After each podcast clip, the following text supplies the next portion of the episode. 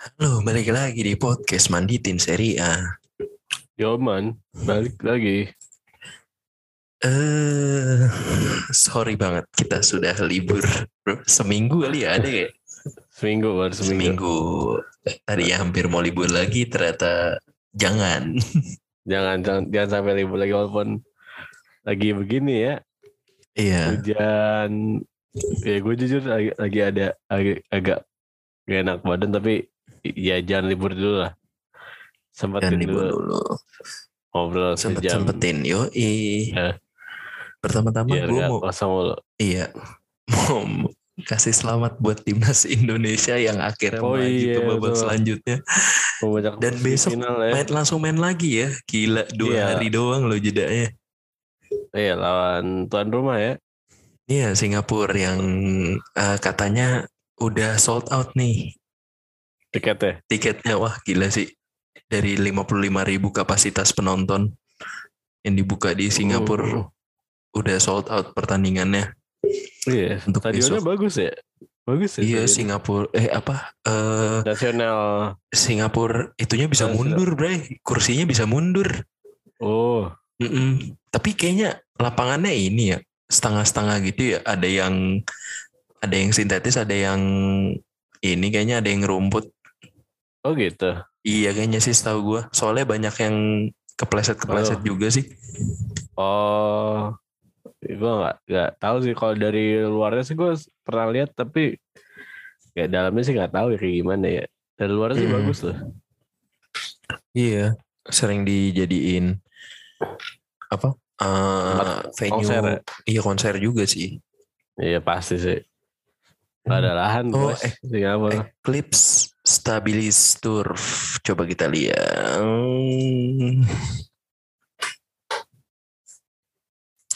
Eh, hybrid, iya benar. Hybrid ya. Hmm. Hmm, oke oke oke oke oke. Pokoknya semoga timnas bisa mm, melaksanakan yang Tugas sudah ya. didam-idamkan oleh orang-orang Indonesia lah ya buat Mm-mm. sebagai pelipur lara di kala 2020 sampai 2021 ini yang sepertinya COVID ya begitu-begitu aja. Iya malah nambah lagi nih Omikron udah masuk. Iya si Omicrot Omicrot ini nih. Iya udah katanya udah 60 orang yang kena ya. Bikin pusing aja. Iya. Kapan ya Kayaknya kel kelarnya ini nih? Gue nggak ngerti nih.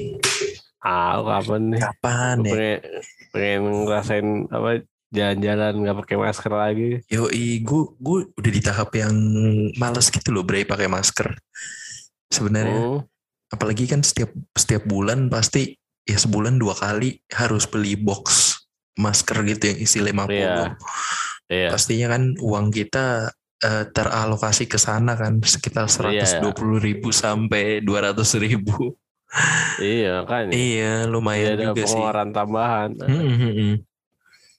Terus juga apalagi yang punya orang tua kan udah pasti was-was juga kan.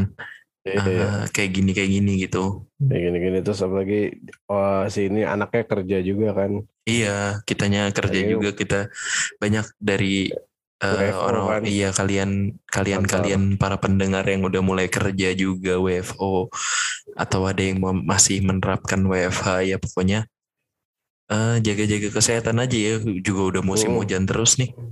Iya udah mulai kacau juga hujan-hujannya. Ya, permasalahannya adalah satu. Sepatu basah? Bos. Sepatu dan helm basah.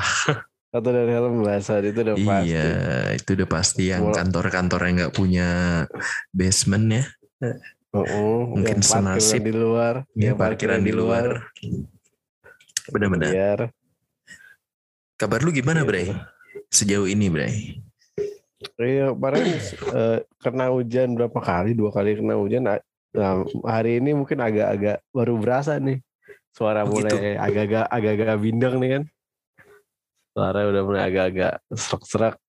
Kalau kalau gue Gitu. Jumat kemarin sih ada acara kantor em, di outdoor gitu ya dari siang eh dari pagi Hmm. jam-jam 9 gitu di hari Jumat jam 9 sampai setengah 12 kena panas terus nggak lama eh, badan gue Oh, badan gue pelikat dan gue harus tiba-tiba masuk lagi ke kantor kata bos gue Eh. ada ada beberapa eh, kerjaan lagi nih di kantor boleh masuk nggak gitu.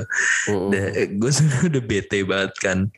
Ya udahlah gue masuk aja deh gitu. Gue sama Hmm. senior gue sama temen gue masuk ya udah.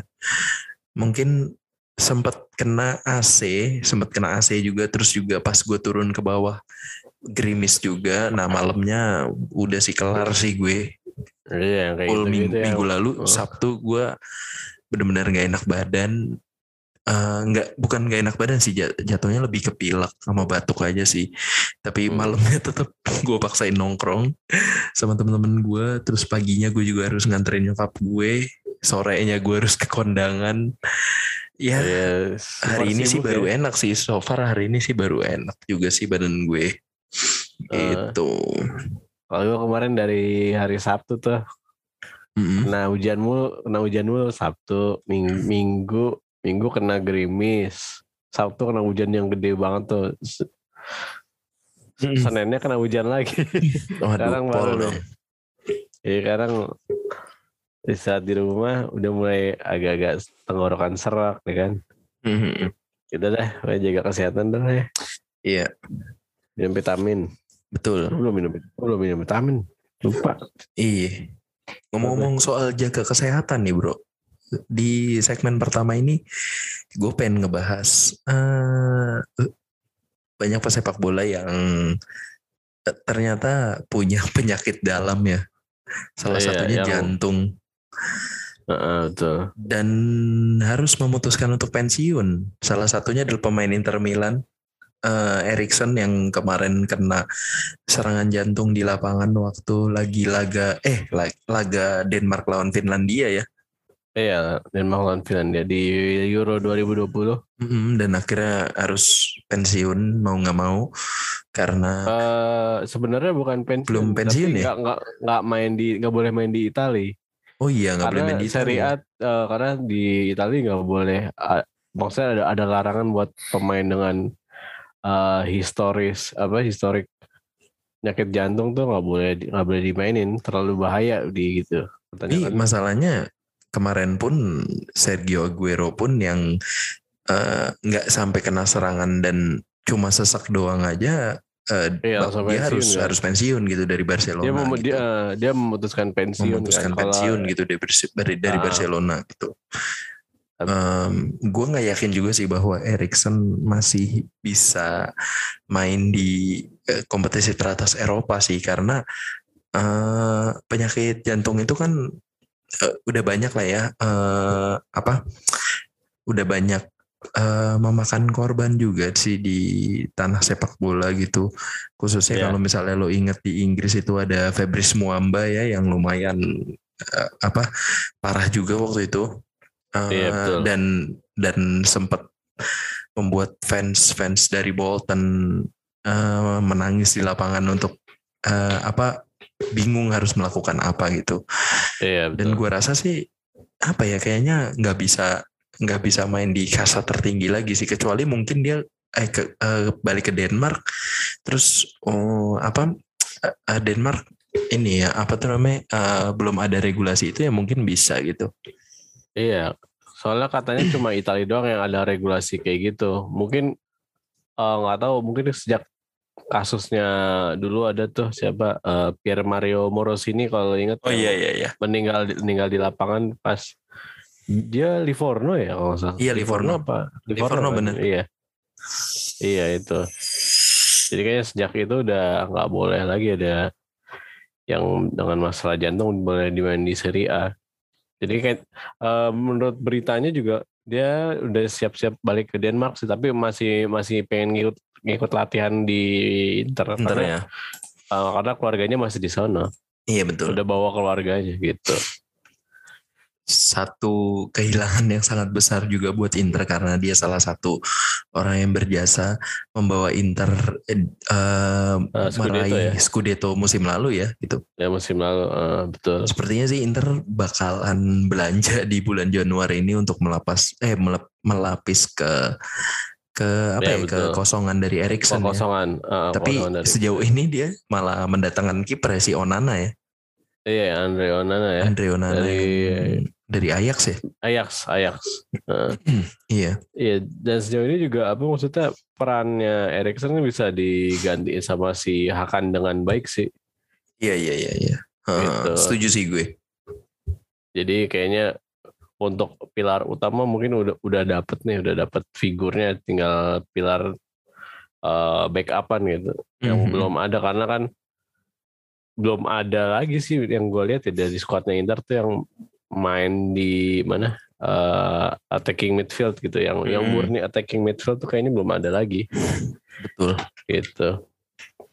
Um, Inter Milan juga uh, apa pasti musim ini uh, ingin menambah apa ya menambah uh, menambah apa maksudnya kayak menambah ini loh apa uh, tim kedalaman squad gitu kan kedalaman squad uh, mm-hmm. yeah. apalagi dia harus uh, bermain di 16 besar melawan Liverpool ya nah iya tanpa Barella pula tanpa Barella karena, pula karena kartu merah sebelumnya mm-hmm. Jadi harus melewatkan dua pertandingan. Kalau nggak salah dua pertandingan. Iya benar. Dan Januari itu lumayan padat ya untuk padat ya. karena uh, karena udah ada Coppa Italia juga kan. Super Coppa pun dia uh, Coppa ya? di, di ini di bulan eh di Januari tanggal 12 oh, iya. gitu. Oh gitu. Ya? Nah, di Januari 10-nya dia harus bertemu oleh Lazio. Dan hmm. di tanggal 17-nya itu dia harus bertemu Atalanta. Ya, Sibuk nih. Sibuk sekali sih sebenarnya. Sibuk sekali. Tapi kebantu juga sih karena uh, pertandingan terakhir Serie A akan dilakukan di midweek kebetulan di tanggal midweek. 23 itu Inter mulai akan besok ketemu ya? Torino iya, mulai mulai besok. Oh iya. Inter bakal oh, iya, ketemu betul. Torino. Habis itu liburnya lumayan nih dua minggu karena baru baru mulai lagi itu di tanggal 6. Tanggal 6 Januari. Iya. Betul, Bapak. Kira-kira lu ada kisi-kisi bursa transfer kali ini bakal gimana nggak? Kayaknya sih dari eh. kelihatannya uh, ya um, apa banyak tim-tim yang kayak Lazio sih udah pasti belanja ya karena Hmm. Dilihat dari performa dari striker dan backnya selain Immobile dan Acerbi, kayaknya sih kayaknya sih bakal belanja sih setahu gue gitu. Iya, dan Vedat Muriki juga bakal eh. dibalikin ke Turki. Iya kayak kayak selama masih ada Patrick tuh belum belum selesai ada masalah pertahanan Lazio. Benar, emang bangkit tuh orang. Iya mungkin kalau kisi-kisi di biasa transfer musim dingin paling uh, kebanyakan tuh nyari backup sih. Karena uh, mungkin ada pilar-pilar utama yang cedera panjang kayak misalnya di Milan kan ada uh, siapa? Ada Simon Kier yang harus sampai akhir musim loh. Mm-hmm. menepi karena cedera ACL terus uh, dari sisi striker juga apa? Well, kabar baiknya uh, Giroud udah udah bisa main ya, cuman iya. lagi lagi lagi nggak bisa bergantung sama dua orang striker tua dan satu hmm. pemain muda yang, yang sangat minim, min, uh, sangat minim pengalaman juga karena tentang umurnya jauh banget antara Giroud iya. ke Pellegrini. Sementara Ante Rebic juga akan masih sampai pertengahan Januari bakal absen, masih absen jadi otomatis untuk striker kayaknya bakal nyari lagi sih. Uh, uh, nama yang terakhir keluar tuh si ini Everton Suarez dari Benfica. Hmm. Udah, udah mau coba didatengin gitu sama pihak manajemennya Milan. Sama kalau yeah, back yeah. ngincer ini nih siapa namanya uh, Sven Botman dari Lille. Mm -hmm. Gitu. Tapi belum tahu sih. Tapi kayaknya emang harus kalau dari dari Milan sendiri sih harus udah nyari pelapis-pelapis sih karena ini tengahnya lagi goblok banget dari kemarin-kemarin di kalau dilihat-lihat. Jadi ya mungkin uh, fans-fans Milan yang lain juga nggak kali ya karena kombinasi apa pemain tengahnya ini lagi nggak begitu padu. Terus uh, antara uh, komunikasi lini tengah sama lini depan juga lagi lagi jelek sih. Jadi kayaknya untuk Iya. itu harus nambah sih Um, gitu pak kayak kita juga belum dap- banyak dapat bocoran untuk mengenai ini ya, untuk Transfer. mengenai transfer ya. Iya, Mungkin betul. nanti aja sih Pak waktu dibuka karena dibukanya pas 1 Januari kan ya. iya biasa tanggal satu langsung Biasa tanggal 1 Januari gitu. Ya, Dan man. kita segmen kedua akan membahas tentang Giornata kemarin. So, check this out. Uhui.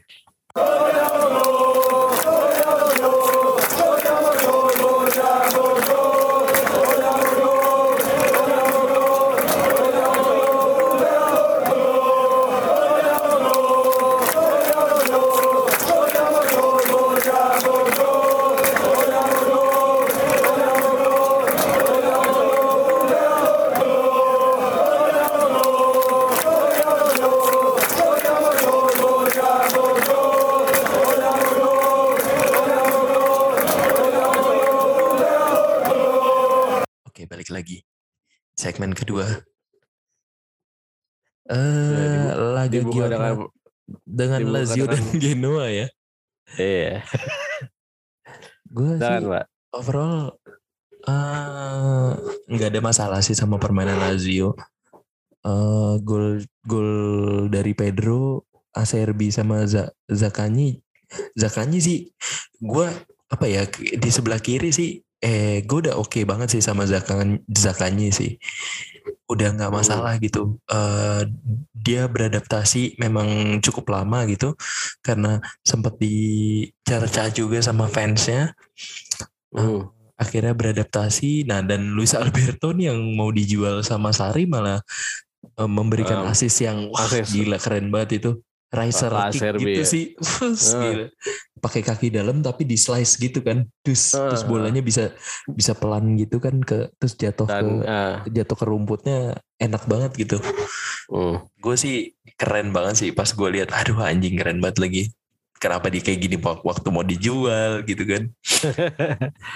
Iya gue lihat dari gol-golnya Lazio kecuali yang golnya Acerbi ya ini kayak Hmm. gol dari tim play gitu Hmm. tim play gitu jadi kombinasi antara uh, para pemain Lazio yang cukup padu dan akhirnya bisa membuat peluang yang lumayan uh, berbahaya ya Mm-mm. di untuk untuk uh, Genoa. Nah di sisi Genoanya eh, nggak tahu deh Shevchenko yang kita Iya, dulu gue prediksikan belum lihat Shevchenko loh eh, apa menampilkan permainan yang bagus gitu kayak dia waktu di Iya. Ukraina gitu. Ap- Kayaknya Betul, sih gue betul. rasa dia tipe-tipe yang ben- bener harus eh, bertahun-tahun membangun dulu ya. tim iya gitu. Dan lu mau mau butuh berapa berapa lama kalau misalnya lu membangun tim kayak gitu, lu harus menyelamatkan De- eh, Genoa dulu sih menurut gue dari degradasi gitu. iya, Karena dia baru eh, meraih 10 poin juga kan. Iya dan juga dia dari kan Shevchenko ini udah total udah ngelakuin 10 pertandingan termasuk Coppa Italia kemarin nih. Heeh. Ya Genoa tuh baru bikin tiga gol dari dari Iya. laga-laga itu. Gue Ini kayak makanya bukan aduh aneh banget nih. bukan, bukan sesuatu yang bagus sih buat Genoa nih dan Iya, juga iya. buat Shevchenko. Mm-mm. Walaupun mungkin di laga Lazio mungkin ada kelihatan ada beberapa ya perbaikan lah dibanding yang sebelumnya lawan eh, kayak lawan Juventus atau lawan Roma gitu. Cuman ya mungkin itu baik lagi kayak yang tadi kita bilang mungkin Hmm. Shevchenko bu- butuh waktu yang lebih lama lagi untuk eh, eh, menukangi si Iya, gue rasa sih ini. kayak gitu tapi, sih. ah, tapi seberapa sabar dulu nih manajemen Iya, Pendukungnya. Genoa seberapa sabarnya gitu, seberapa sabarnya gitu sama Shevchenko gitu. Nah, iya kayak gitu. Mm-mm. Iya. Terus juga kemarin selebrasinya ACRB pun mengundang kontroversi juga karena eh, beberapa eh, ultrasnya Lazio juga sempat marah gitu sama ACRB yang em, naruh tangan eh naruh telunjuk di bibirnya dan mengisyaratkan bahwa gu, gu- apa tuh namanya eh lu semua diem gue bisa eh gue gue mainnya baik bagus-bagus aja loh karena sempat dikritik juga kan karena permainannya Hmm. buruk di beberapa pertandingan terakhir gitu Ya. Hmm. ya akhirnya meng- banyak mengundang kontroversi dan harus dia klarifikasi lewat Instagram tapi gue nggak tahu sih kalau misalnya eh, klarifikasi ini membantu dia untuk eh, be- tetap eh, dicintai oleh enggak? iya Eh, dicintai dicintai oleh gitu. ultrasnya Lazio apa enggak gitu Oh. Sih Gue jadi gue jadi ingat kasusnya bukan kasusnya sih. Eh, jadi dulu pernah Romagnoli ngelakuin hal yang sama setelah dikritik abis-abisan sama fans Milan iya terus iya iya. habis itu dia bikin gol ya terus selebrasinya gitu eh, nempatin telunjuk di bibirnya kan. Cuma habis itu langsung diomelin sama Zlatan. Langsung Oh, diomelin iya. Gitu. Karena sejatinya eh, supporter supporter itu gue bukannya bukannya menyalahkan pemain yang berada di lapangan ya cuma kritik kritiknya supporter itu sebenarnya membantu kritik yang membangun kritik yang seharusnya sih membangun. kalau misalnya kritik yang membangun dan bagus seharusnya dijadikan motivasi Hmm. yang berlebih gitu di lapangan Iya. sama pemainnya gitu Iya, dan Tapi- justru kalau Heeh. misalnya supporter nggak ngekritik berarti ada yang nggak beres dong harusnya. iya benar benar sih Supporter tuh kayak misalnya main bagus atau main jelek pasti ada aja yang dikritik deh. ada yang ngeritik iya karena, benar karena karena berarti itu dia merhatiin lu gitu kan. iya benar Dia merhatiin lu. tapi Patrick Gitu. nggak bisa Bray dikritik Bray Udah buang aja gue bener-bener Justin Bieber anjing masalahnya golnya Genoa itu gara-gara kesalahannya dia Oh iya, dia gara-gara lagi dia, iya. gitu dia lagi. iya dia nggak bisa dikritik dia si Justin Bieber itu. Emang harus dibuang ya. emang harus dibuang udah. Dia Bener-bener. kayaknya survive main di main di liga-liga semenjana gitu. Lu Iya, main di liga Prancis gitu ya oke mungkin lu masih bisa Nah. survive gitu. Atau lu main di liga Jerman tapi untuk Hertha Berlin lu mungkin masih bisa survive gitu. Iya tadi Tapi untuk Liga bermain San Marino ngaduh ke eh, paling nggak- jago nggak- dia nggak ada. atau main di Liga San 1 Marino. boleh Iya, boleh. iya Patrick biar ngelihat kelakuannya Patrick Wanggai Oh iya ada Artik Wanggai yang Mm-mm. begitu ada lah. Nggak usah ya gak usah kita bahas ada lah ya aja, ada aja kelakuannya liganya. Aduh, terus ah, di tanggal 18 itu juga ada dua pertandingan lagi yaitu Salernitana Inter dan Atlanta Roma nih. Eh, s- Salernitana sih udah nggak nggak bisa diharapkan lah, Eh, udah gak ketolong sih udah kayaknya. nggak tolong sih. Cuman jadi lumbung golnya tim-tim Serie A aja gitu. Iya. Kecuali untuk yang Ah, apa se- sederajat ya, iya, seperti yang masih Genoa di- dan lain-lain gitu. Iya. Ini Inter memainkan ya hal, hal, hal layaknya Inter lah ya. Iya, 352. seperti Inter biasanya, seperti Inter biasanya dan Iya. Ya perbedaan kualitasnya justru makin Jauh banget sih. uh, makin jauh dan makin kelihatan kalau Inter sangat-sangat apa uh, bagus mainnya gitu. Karena ya itu pertimbangan uh, dari kualitas perma- uh, pemainnya, para pemainnya. Jadi ya mau nggak mau Inter udah pasti lebih lebih superior dan uh, skemanya makin kelihatan dengan jelas skema Iya, iya, iya. permainannya dan skill individu Benar. dari pemainnya juga makin kelihatan. Ya udah mungkin Inter uh, salah satu uh, calon kuat juga di Scudetto musim ini. Iya, benar-benar sih. mempertahankan Scudetto-nya sih Mhm. gitu. Karena gue nggak di untuk di Italia untuk di Serie A gue nggak ngeliat celahnya Inter tuh di mana Benar. masih belum kelihatan buat gue. Maksud mungkin kalau misal pa- paling bisa dicari ya dari kipernya aja sih udah. Iya. Handanovic doang udah. Handanovic angin-anginan angin-anginan aja gitu ya. Iya, bong, Dan makanya dia mendatangkan. Andre Onana gitu. Betul. Eh, ya di- selain Hmm. itu gue nggak ngeliat ada celah untuk Inter tuh di di mana tuh nggak kelihatan. Mhm. Karena dari depan sampai belakang tuh udah udah udah solid banget dan kemarin gue Denzel Dumfries tuh yang tiba-tiba dia di depan tuh kan membantu apa Iya iya membuat iya. eh, apa ya kayak skemanya Inzaghi makin susah makin susah ditebak Mhm. gitu orang tiba-tiba di depan gitu Mungkin Inzaghi belajar sama Sintayong. Oh ya mungkin dari si siapa Arhan ya bikin Pratama. gol keren Arhan Pratama Arhan Calhano, tren Alexander Arhan. Aduh. Arhan ada-ada aja. Robertson Arhan Robertson Arhan kaki kiri Robertson. Kaki kiri. Arhan Bastoni apa dah Danilo De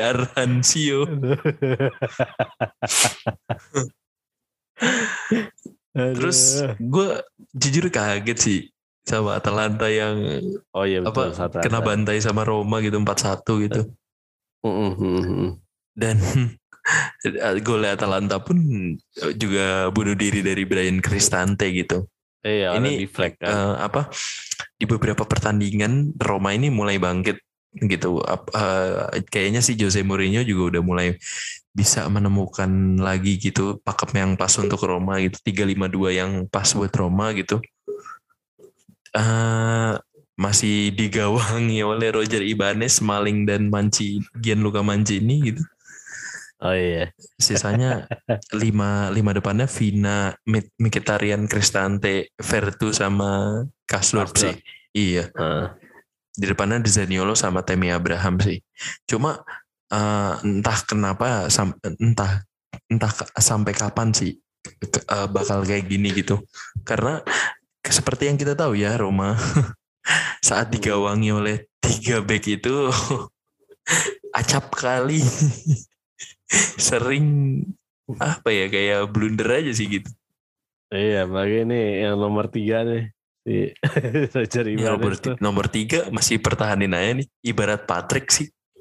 Iya, kalau misalnya Lazio punya Patrick, Roma punya Ibanez. Roma punya Ibanez. Eh, itu Ibanez secara fisik bukan fisik seorang back sih. Karena Iya, dia iya, nggak nggak nggak terlalu berisi bulky gitu kayak kayak Chris Smalling kayak Mancini nggak terlalu kuat untuk eh, seorang back malah dia lebih kayak pemain sayap biasa sih kayak Mm. Eh, back back sayap kayak misalnya Parkdor bukan back tengah gitu Hmm. jadi ya ya wajar aja sih kalau sering kalah duel kalah duel gitu karena emang bukan fisiknya nggak mendukung Iya. Tapi bagus sih, eh, maksudnya si gua mau ngasih pujian juga ke si Tammy Abraham sama Daniolo sih. Hmm. Daniolo udah bisa mulai eh golin nih semenjak potong rambut Betul. dan lewat skill individunya yang yang lumayan lah bisa mempertahankan bola dari pressure-nya dua back Atalanta Mm. gitu. Eh, Atalanta padahal masih pakai pakem andalan ini yang Pak tiga empat dua satu ya. Iya, Tapi iya, entah kenapa yang kemarin ini sih enggak enggak banget sih Atalantanya ya.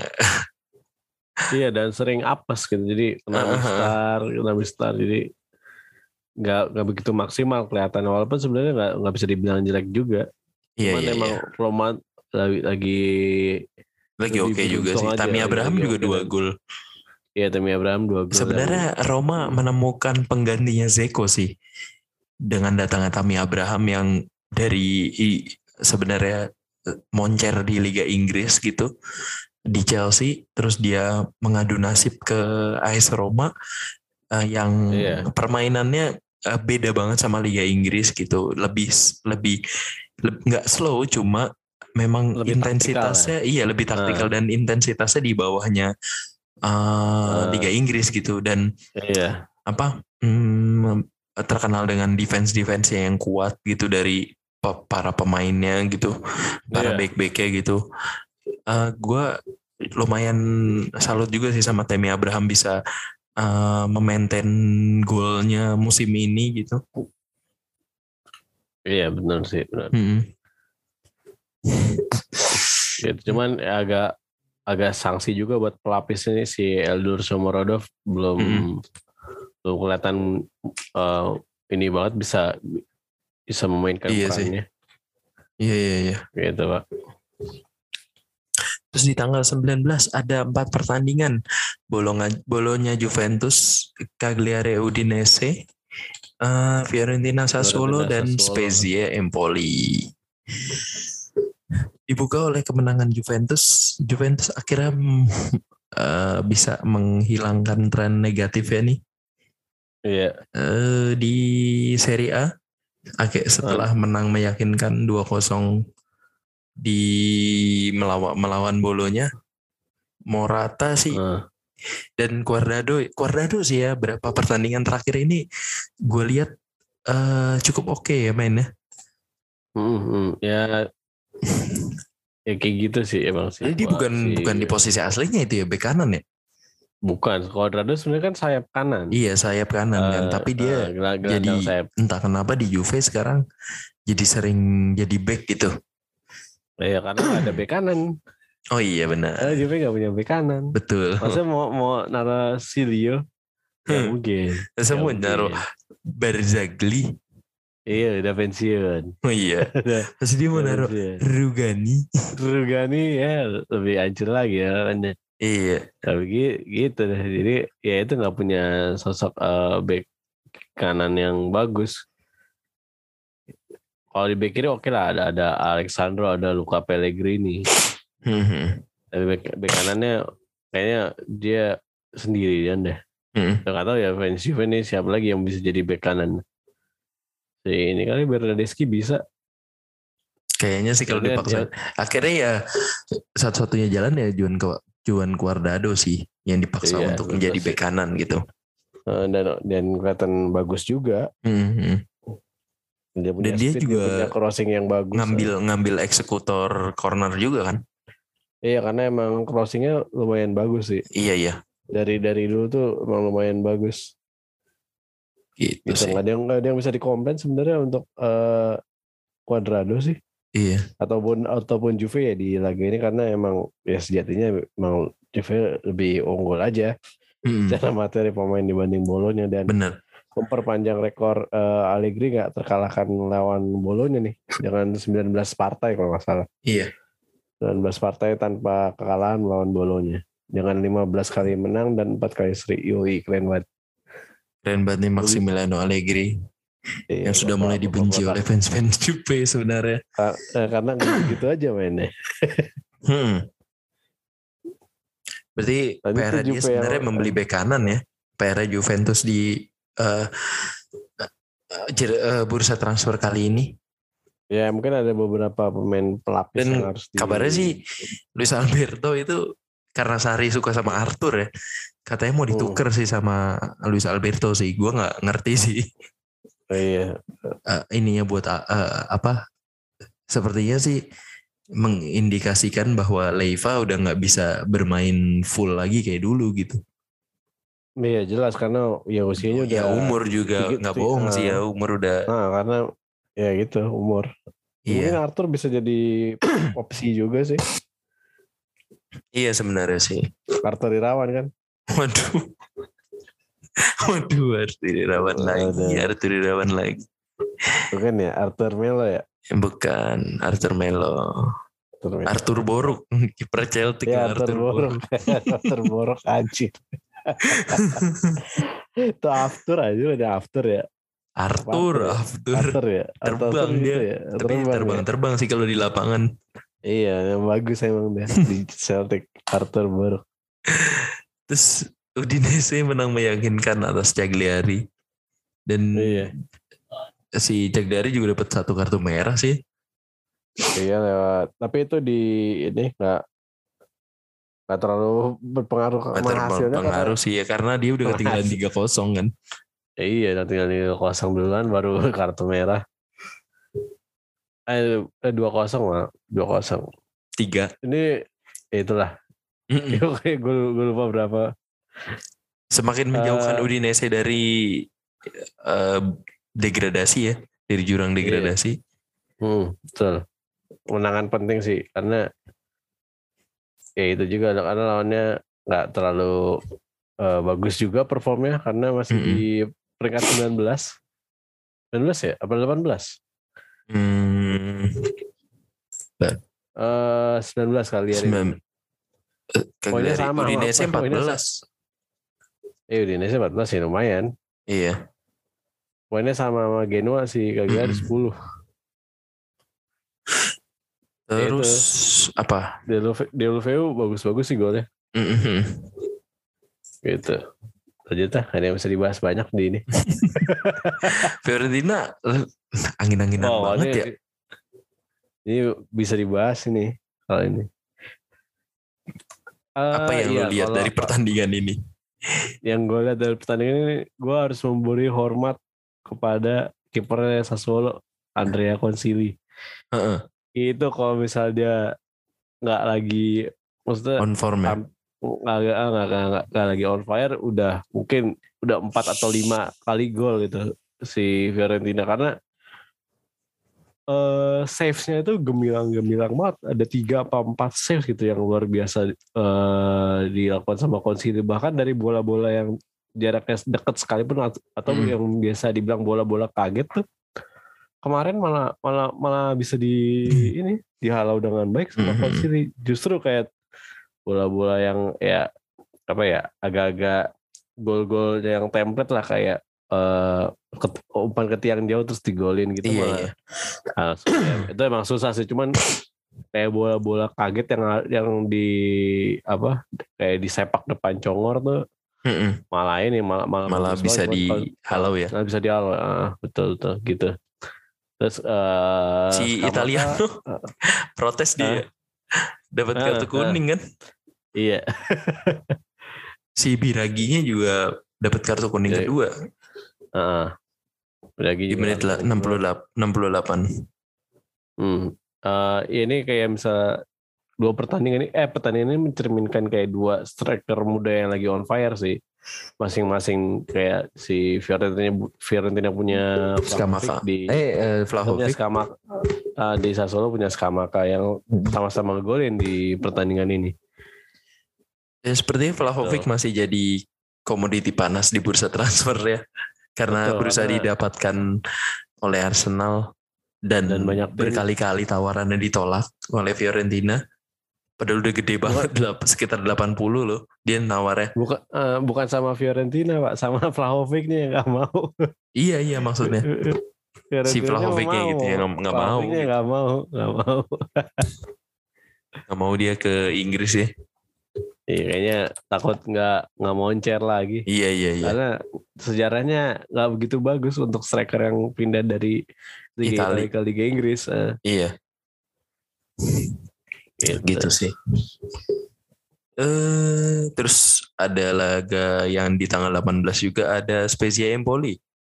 Dua-duanya gol bunuh diri. gak salah, gak salah. Gak usah dibahas panjang. Udah lah ya. Ini laga lawak pasti ini.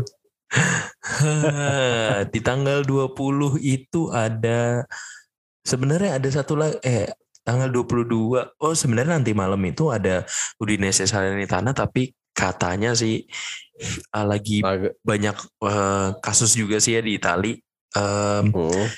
Lonjakan Dan- COVID lagi ya? Iya, ada banyak COVID lagi yang varian Omicron ini dan harus ditunda nih pertandingan Udinese lawan Salernitana nanti malam gitu.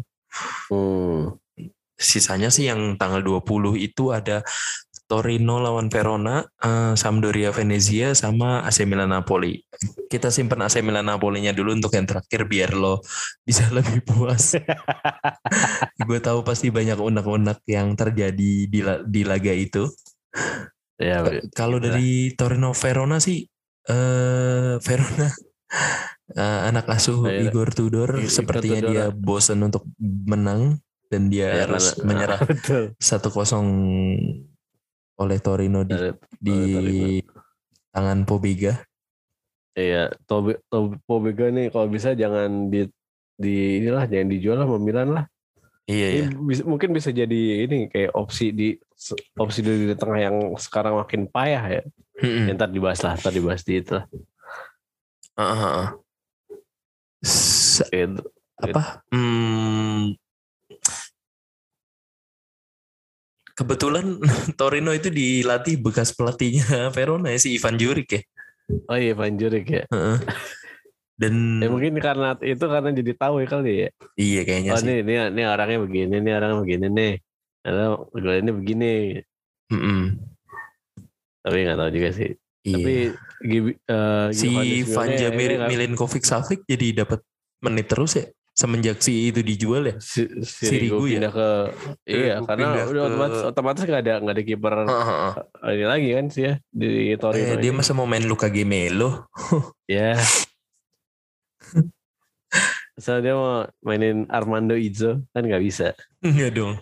Kan Karena dia dia kan back. back dong dia Dia back. back. Karena dia back. So dia mau mainin Thomas Eh, Rincon. Thomas, Thomas Rincon. Gandeng dia mau, nabrak-nabrak. mau mainin Alessandro Buongiorno. Buongiorno. Tapi gak bisa dong. Gak bisa.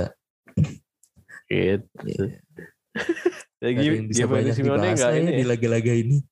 Ya paling Giovanni Sama Simeone aja nih Sampdoria nggak yang golin belum nih. menemukan eh, apa penampilannya ya penampilan terbaiknya Iya. lagi. Iya masih Sampdoria angin-anginan setelah kemarin angin-anginan menang dramatis ya. Mm-mm. Terus sekarang eh coba seri satu-satu lawan Venezia dan diwarnai oleh kartu kuning Emil Audero kiper idola kita di menit 81 eh, bang nih jadi Indonesia nggak bang? Iya. salah. nggak usah udah lu usah. terserah lu sono Eh, mau jadi camat kayak di, di Itali ya kita masih punya Nadio Kepa Ari Arja Balaga. Nadio Ariza Balaga nih. Mohon maaf. aduh Yang kemarin ngomel-ngomel. yoi Jancuko aduh Eh, Bali United. Oke dah, laga terakhir sebelum kita menyudahi podcast kali ini, silakan Iya. Em, sepatah dua patah tiga patah empat patah kata ya tentang pertandingan kali ini. Eh, yang pertama adalah ini wasitnya kagak bener deh. Gue kali ini harus nyalahin wasit. Kenapa? Karena Oh soal yang ini, yang- yang yang si Giroud ya? betul Giroud di itu eh, di Tiban apa gimana sih itu? bukan. Jadi eh gol. jadi sebenarnya Milan tuh golin di menit 90 something atau ya 92 lah. 90 si 90 kayak 90 Kessie. Si ya Kessie. Nah, terus gol itu dianulir karena ada bobo offset dari eh, si Giroud yang emang secara posisi dia lagi ngelewatin backnya eh, maksudnya lebih jauh dibanding eh, lebih jauh dari backnya si Napoli si kalau nggak salah si Hmm. Rahmani kalau nggak salah tiba di tiba Rahmani cuman Giroud agak lebih maju posisinya. Eh, nah itu eh skemanya eh, bu- bukan skemanya jadi alurnya gini jadi ada bola kemelut gitu antara si Salamakers atau Salamakers sama Kalulu kalau eh Castillejo sama Kalulu lagi bola kemelut gitu. Nah terus eh, bola itu nyamperin ke arah si Rahmani sama Giroud yang lagi tiba-tibanan Mm-mm. cuman yang ge- gerakin kaki di situ si Rahmani yang nyentuh bola ya. Yang hampir Hmm. nyentuh bola lah kalau nggak salah itu si Rahmani. Giroud nggak ada gerakan untuk eh, menjangkau bola karena dia cuma mau napakin kakinya ke tanah karena emang posisinya lagi miring dia badannya. Oke. jadi mau nggak mau dia harus eh, napakin kakinya ke tanah nah bola yang dari itu setelah kena Rahmani bola Hmm. ke Casey ya sama Casey dia di akhirnya ditendang sekencang-kencangnya ke gawangnya eh, David Ospina. Nah, eh terus si wasit tadi David De Masa Hmm. awalnya ngesahin, cuman akhirnya pas eh, Ngeliat VAR. eh, pemain ngeliat VAR eh, ada indikasinya bahkan bukan offset malah handsball tadinya. Mm-mm. Handsball sih Kalulu. Oke. Kalulu ta- tapi pas dicek di VAR kelihatan jelas kalau Kalulu itu nggak nggak nggak kena bola tangannya justru malah itunya offside. Mm. Bahkan oh ya lu yang belum lihat golnya atau eh, Ya bisa cek di YouTube juga ada sih. ah bisa cek di YouTube lah pokoknya gua eh, menerangkan seperti yang itu seperti yang gua tangkap aja. Dan se- sejauh yang gua tahu tentang aturan offside ya maksudnya gue jelasin ya. Mm-mm.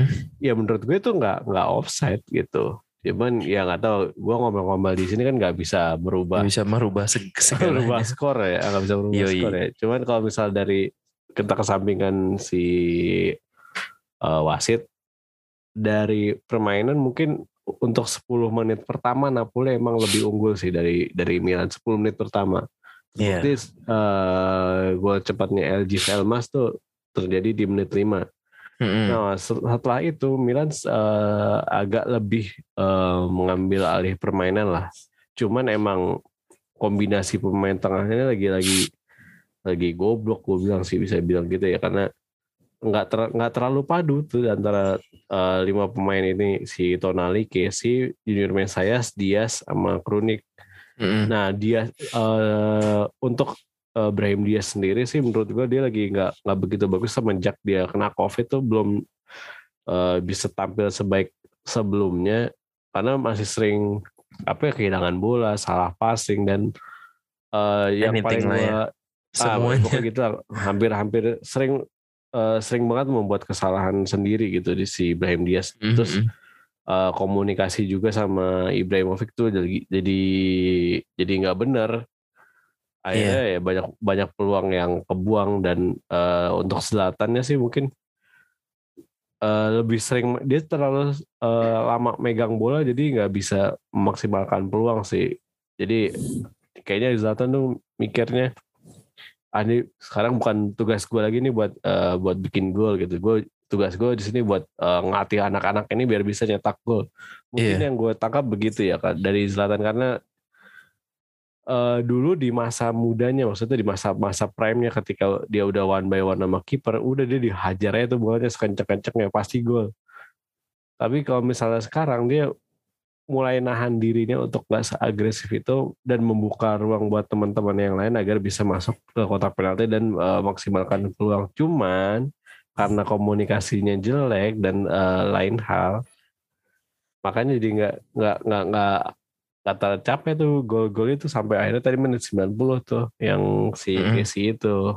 Oke. Ya, mungkin mungkin ada eh, satu dua peluang yang cukup eh, oke lah tapi nggak nggak sampai nggak sampai bikin gol gitu. Jadi kritiknya sih buat eh buat Chelsea itu. Di, Mhm. di tengah sama lini depannya nggak nggak nggak padu. Eh, gitu. Terus kalau dari segi Napolinya eh, gue harus memberikan apresiasi sih buat Rahmani buat Marquinhos ma- buat si siapa? Juan Jesus sih. Mhm. wah ini or- tiga tiga back ini strong banget kemarin kayak apa mainnya Rahmani bener-bener ngantongin Ibrahimovic Juan Jesus Iya sih. Juan Jesus tuh eh, nge-cover Junior Mesias sama Brahim Diaz dengan sangat baik sehingga nggak nggak dapat ruang yang begitu apa eh, begitu banyak dan begitu bebas karena Iya. sel- selalu ditempel mau sama Juan Jesus Juan Jesus nggak jarang kesorot tapi dia nempel apa markingnya tuh luar biasa bagus kemarin tuh. Betul. begitu pak itu sih dari segi Napoli gue Napoli untuk Napoli oke lah nggak ada nggak ada, nggak ada masalah lah Nggak ada celah lah ya. nggak kayak nggak ada celah untuk diceng-cengin karena emang sebenarnya bagus juga Emang sih bagus Napoli banget. kemarin mainnya Heeh, gitu emang sesuai, sesuai kapasitasnya aja AC Milan gagal meraih poin penuh dan, Dan akhirnya- urutan pertama masih ditempati oleh Inter dengan 43 poin. Lalu di urutan kedua dan ketiga ada Napoli dan AC Milan dengan 39 poin. oh, 9 poin Cuman beda gol tandang eh gol tandang cuman beda gol selisih gol aja Selisih. sih ya. uh, sesi gol aja Mm-mm. Terus di empat itu ada Atalanta dengan 37, di lima ada eh, di lima enam tujuh itu ada Roma, Fiorentina dan Juventus dengan poin yang sama. Di delapan itu ada Lazio dengan 28 poin. Di sembilan itu ada Empoli, ada Torino juga. Hmm. Empoli 27 poin dan eh, Torino terpaut 2 poin dari em, Empoli. Terus ada Sassuolo, Bolonya dengan poin yang sama di urutan 11 dan 12 ada Verona 23, Udinese 20, Sampdoria 19, Venezia, Spezia dan em, tiga terbawah masih diisi Genoa, Cagliari dan Salernitana. Ya begitulah kira-kira pembahasan Ya, kita hari begitu ini. betul udah lumayan lah Udah lumayan banyak juga ya, cukup banyak juga kita hari ini membahas pertandingan-pertandingan dan Iya. kasus-kasus. dan kasus-kasus dan ngomel-ngomel Betul. Pokoknya jaga terus kesehatan kalian. Jaga terus Semoga kesehatan, betul. kalian tetap eh, sehat. Yang mau liburan, selamat liburan. Selamat merayakan Iya. Natal juga. Terus yang Betul. tidak libur, eh, ya Udahlah. Nikmatin aja menghibur lah. diri aja. Menghibur diri aja. Menghibur- diri aja Mm-mm. ngapain kayak main, main gitar gitu kan. Main gitar ya ngapain lah ya. Eh, Pokoknya eh, yang udah gajian duluan ya selamat. ada gajian duluan, ada yang 15, Yang gaji- ada yang Ah, tanggal 23 nanti, ada yang tanggal 24 yang- mungkin. Ada yang tanggal dua, iya tanggal 24. Ada kalau yang gajian di tanggal 1 ya makan Ya udah, nasi ikut. aking aja makan nasi aking. Iya, udah. Non- nontonin orang makan dulu. Iya nontonin orang jajan aja. Aduh, pokoknya begitulah ya. Ya, ya. Terima kasih Persta. Terima kasih Bapak Pari. Sama-sama. Pokoknya apa pun yang terjadi ya berdoa Iya. sajalah untuk Indonesia kebaikan negeri. FF. Indonesia juara di AFF juga besok akan melakoni laga perdananya di semifinal menghadapi Singapura. Singapura. Iya, Gitu. begitu. Dan Ya, Bang Labib terbaik lah. masih menggawangi Liga 2. Liga 2 besok. Dan juga apa ya? Itu dah pokoknya dah. Kata-kata Iya. mutiara dong, persa dong, kasih dong. Eh, tetap sehat, tetap semangat Iya, supaya kita tetap tetap bisa jalan-jalan dan makan-makan bersama wisata kuliner. betul. Bagus sekali. Pokoknya manyus. Iya. Terima kasih Bersta atas atensinya hari ini. Sama Mari. Oke, eh kayaknya udahlah itu aja. Gua Farid Ya, ya. pamit. Biasa pamit juga. Ya udah, bye bye. Bye.